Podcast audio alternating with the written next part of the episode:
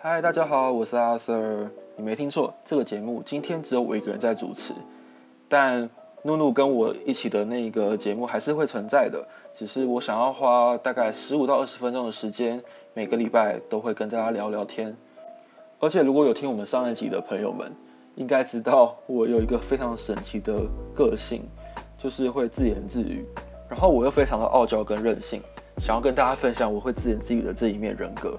所以，如果说你们觉得，哎，怎么突然我变成不太像是在娜娜星球里面的阿瑟的话，也不要见怪，因为我自言自语的时候就是这个样子。我每一集都会针对一些我感兴趣的议题跟大家做分享，在最后也会推荐一下我喜欢听的音乐，还有我喜欢看的电影，也请大家可以不吝啬跟我一起交流。好，那我们废话不多说，今天想要讨论的主题是：你享受一个人吗？什么是一个人自己在过生活？为什么会要问这一个问题呢？主要是因为我发现很多人都没有自己跟自己相处的时候。就以我本身来说好了，我以前在大学的时期，我非常非常喜欢找别人跟我一起吃饭聊天，常常都是很害怕一个人。我那时候理由是我不知道一个人吃饭要干嘛，我会觉得好无聊，我也不喜欢一个人坐在一个餐厅里面。看着手机，戴着耳机，看着 Netflix 吃饭，我觉得这样好孤单，好可怜。所以我都会一直去拉我的朋友，不管是亲疏远近，都一定会打电话给他们，说：“哎，吃饭啊，哎，下课有没有空啊？”这样子，常常五天的时间，我每一餐都会找到人陪我一起吃饭，要么就是，呃，一个人的时候只有自己睡觉而已。而且那个时候也是比较常自己坐在家里面，我都会拉我朋友一起来陪我聊天，而且也会逼他们在我家过夜。就是我有两三个朋友，大家都跟我很好，然后我就会问说：“哎，要不要来我家吃个饭啊？或者是要不要来我家玩个牌啊，听个音乐啊？”这样子一待就会待到晚上，那就会待到过夜。所以我以前的生活是这样子。一直到毕业之后开始工作了，大家也都在忙，都在不同县市，能够相聚的时间变少了。而且我那个时候也发现，似乎大家没有这么好揪了。对，这个其实显而易见吧，因为有不同的生活圈了。从那个时候开始，我会慢慢的让我自己可以一个人生活。最简单的方式是下班之后去找一间好吃的餐厅。或者是去看一场电影，那时候觉得，靠自己怎么那么悲惨，沦沦落到这种这种地步，我真的能够撑撑得过去吗？我可以，我可以应付得了自己一个人的生活吗？好无聊，好痛苦，没有人可以聊天，没有人可以讲话。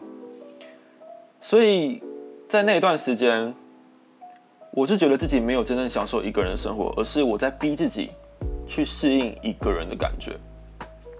所以那个时候我心情非常的孤单，是孤寂寂寞的，我没有享受一个人。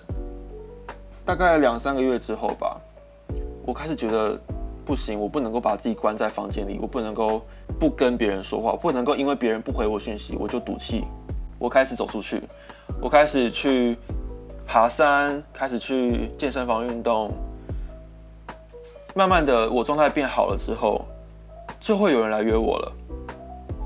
这样说起来好像我又不是一个人的生活一样，但其实我觉得这个是有差别的。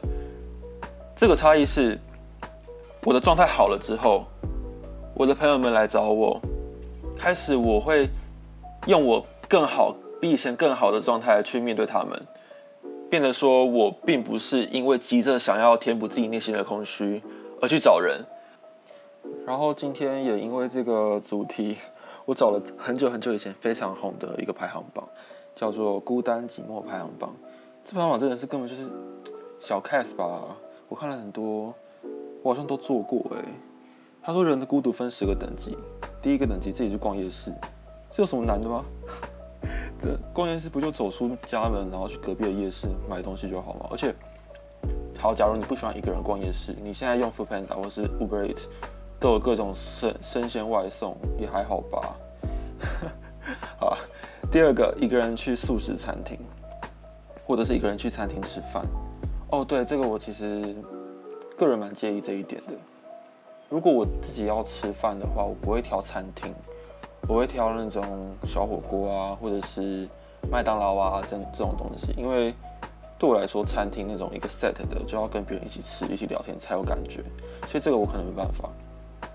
然后第三集是一个人去咖啡厅，诶，还好吧，楼下的星巴克不是一堆很假掰的人在那边。就是一杯咖啡，然后一个一个 notebook，而且一定要有苹果，会发亮的苹果。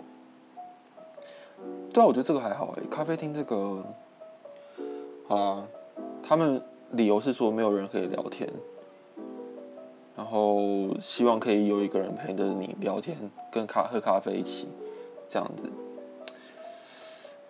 好，第四集，一个人去看电影。对，说实在，我其实很少一个人去看电影。哎，我觉得这样看完电影之后，没有人跟我讨论，没有人跟我讨论剧情，好像有那么一点点的孤单。但我听过我的表妹，就是努努，她讲她很常一个人看电影，因为她可以不用顾及任何人，她就是想笑就笑，想哭就哭。想一下，我上次一个人看电影是什么时候？好像是去年吧。去年我看。消失的情人节，对我后面哭惨了，也没有人管我，还不错啦。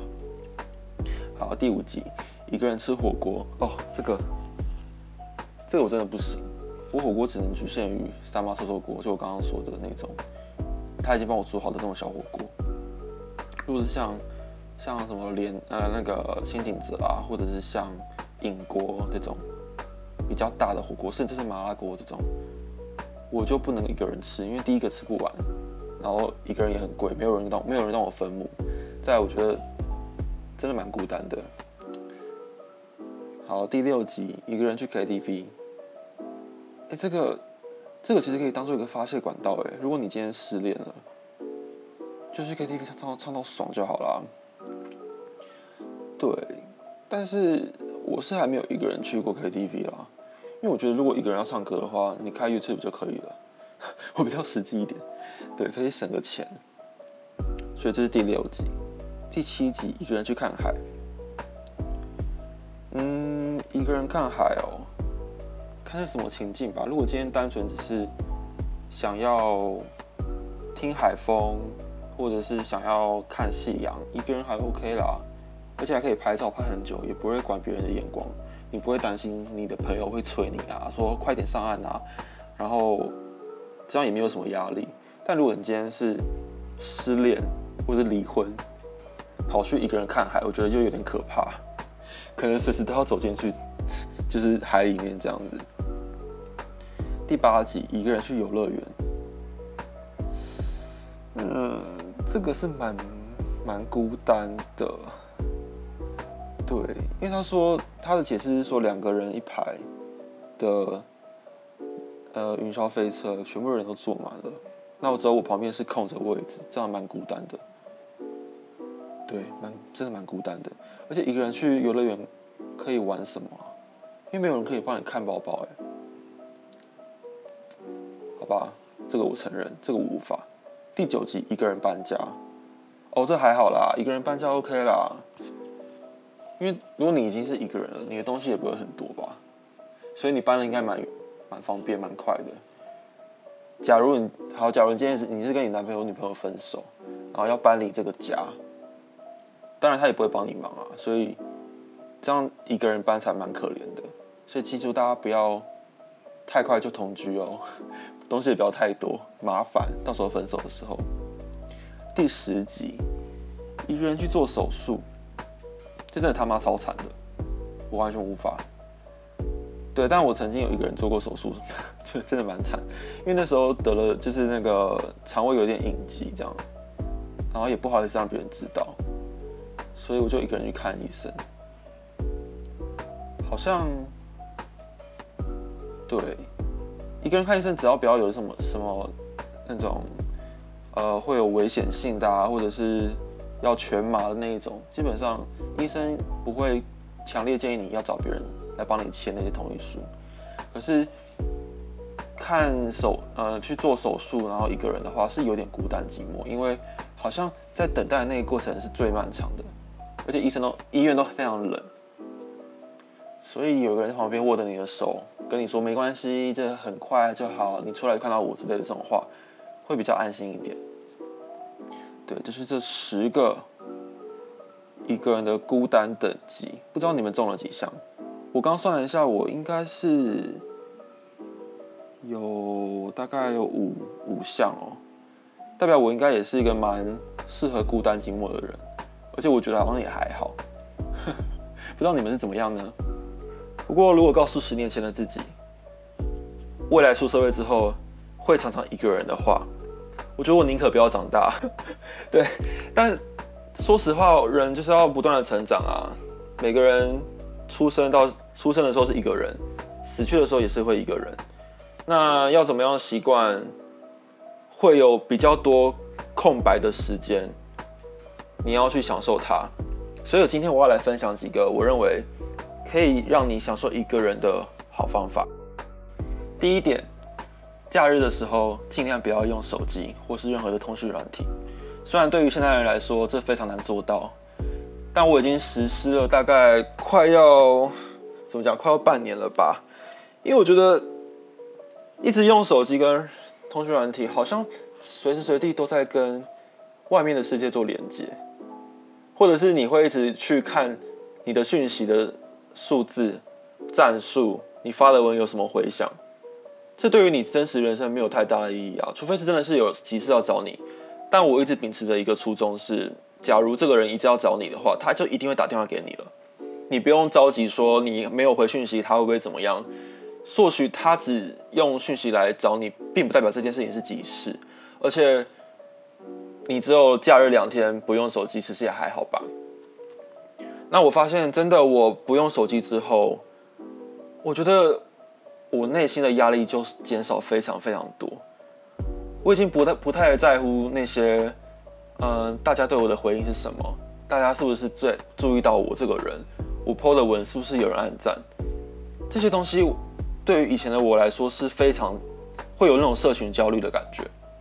我曾经以前做过一个非常极端的做法，是我把 IG、FB 全部都删掉，让自己不要用这些软体超过的两三个月的时间。但后来是复发了。可是，在那个删掉过程当中，我是习惯习惯不使用这些软体的。但后来我觉得还是不要做这么绝好了。我只给自己两天的时间不用。那就有改善非常多，因为平常礼拜一到礼拜一到礼拜五都要上班嘛，上班的时候，像我们公司有个陋习，就是会一直用 Line 去操控对方。但是我给我自己设定目标，是我下班之后就尽量不看手机，或者是我假日的时候真的就不要碰手机。当然，这个也依照不同的行业有不同的差别了，所以我这样只是说，以我目前的状况来说，我用这个方式是有效减除我的社区焦虑的情形的。而我不用手机的时候，我可以做更多事情。像是去外面走一走，或者是自己去吃个饭，跟家人相处，看个电视，这样也都是好事啊。而且这样也让我觉得我是真的是活在现实生现实生活当中。所以，如果你们事情没有这么多，工作没有这么逼人的话，或许你挑个几天的时候，完全不看手机是个好方法。第二点，找一本你有兴趣的书来看。为什么我要说是有兴趣的书呢？因为像我本身，我非常讨厌看书。每次我家人都一直叫我看一些，呃，可能一些专业书籍啊。其实我看到那么多字，就觉得干，我大学还学的不够多吗？所以我就变得非常的排斥看书这件事情。但至少，呃，但自从我以后长大之后，我开始会挑书，我都会挑比较多一些心灵成长层面的书，或者是一些比较多冷知识的书啊这种的，我就会花时间去看它。虽然我看书的时候还是非常少啦，我大概一年看两三本而已，就是也是蛮夸张。可是我觉得你在看书的时候，你不是在乎你要看多快，不是在乎你看多少本书，而是你可以透过看书的时候去享受那个极静的当下，在那个过程当中，你可以去思考它书本的意义是什么，甚至你可以去质疑这本书，就当做是一个，嗯，一个。老师在跟你讲话，但是你可以质疑老师，你不用举手，你直接在心中骂他就好了。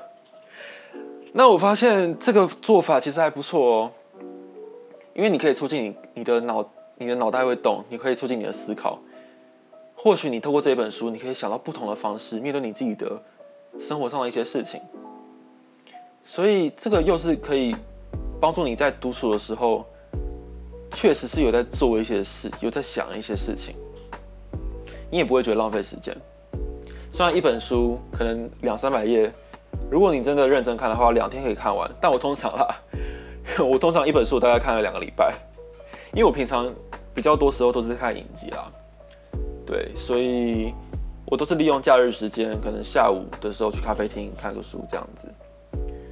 那你看完书之后，你有很多可以聊天的一个资本。你平常在跟别人闲聊的时候，你可以引用你这些书的内容，或者是你可以想你的想法想出来，搞不好跟别人做讨论也 OK 啊。第三点主要是给那些非常非常惧怕一个人生活的人，也就是我曾经的自己的一个建议，就是你找一个比你还要更会享受一个人的朋友当朋友。非常非常讽刺，对不对？你听到这边一定会觉得，哈，你在公三小，你都已经要一个人生活，还要找别人当你朋友吗？没有，先听我娓道来。因为以我个人的例子来说，刚好我以前非常非常要好的朋友，他们就是一个孤僻鬼啊，超级难约的那一种。那约往往这种人会激发我的斗志，想要一直约他出来。但是你知道人就是这样，很害怕被，很害怕一直碰壁嘛。对我而言，我碰壁久了之后我就累了。可是其实我内心都知道，他不是。不喜欢出来，而是他是非常喜欢一个人的生活。他他非常非常爱自己，他有自己的嗯做事的原则。他很不喜欢一直 hang out 出来，所以会变成说，我们约出来的时候都特别的珍贵。我们不会每天约出来，我们也不会每天聊天。而我就问他，要怎么样可以享受一个人的生活？要怎么样可以不管大家？然后他马上就给我纠正了。他说：“阿 Sir，你不能这样说。他没有不管大家，而是他只是把自己的事情看得比较重要而已。”哇！当下我真的听了满满的感触，把自己的事情看得比别人重要。确实啊，人都是自私的吧？而我们没有要害人就好啦。所以你要把自己放第一顺位，处理好自己应该要做的事情，自然而然。你显现出来的并不是你孤单，并不是你寂寞，而是你有一个目标，你在你自己在往那个目标上迈进，别人会觉得你很厉害，别人会觉得好羡慕你有这种冲劲。确实，我那个时候是真的这样想他的，所以这是我朋友教我的事情。那因为我刚刚前面讲嘛，这是针对于重度缺乏一个人意识的。朋友来说是可以用这个方式，因为你会找到一个对照组，你会找到一个跟你自己有强烈反差的一个朋友。你开始会思考自己为什么跟别人不一样，自己为什么没办法一个人过得好，所以我会向他学习，然后也让我慢慢的习惯一个人这件事情。他刚刚讲这么多，其实不是说不习惯一个人会不好，而是我认为独处的时候呢。嗯，你可以跟自己对话，学习在空闲的时候胡思乱想，也许可以从不同的面向解析同一件事情，或者是你可以什么都不做，看窗外的天空、地面的行人，也可以听外面的声音。我想我最常独处的时候是，上班的是上班通勤的时候，像骑车的时候会听着歌，或下雨的时候撑着伞走在路上，然后也会常常自言自语啦，像现在这样子。好。那你平常是一个人的时候喜欢做什么事情呢？也欢迎你分享给我。那在节目的最后，我想要分享给你们一个我一个人的时候最常听的歌曲。不知道大家有没有使用 Spotify 的习惯？Spotify 有非常非常多的歌单可以让大家选择，依照你们每个人的听歌习惯，或者是你们喜欢听的曲风，它都会推荐相对应的歌曲给你们。那我这边要推荐一个他们的播放清单，叫 Alone Again。这个播放清单我的连接我会放在呃我们的资讯栏位里面，大家也可以去点击来收听。而这个播放清单的名字，顾名思义就是要你一个人的时候听的。对，所以当你躺在床上不知道干嘛的时候，或者是通勤的时候，或者下雨的时候，都可以听听看这个播放清单，我觉得非常酷，有很多很好听的音乐在里面，等着你去挖掘它。好，那我们今天节目就到这边喽，那我们下周见喽，拜拜。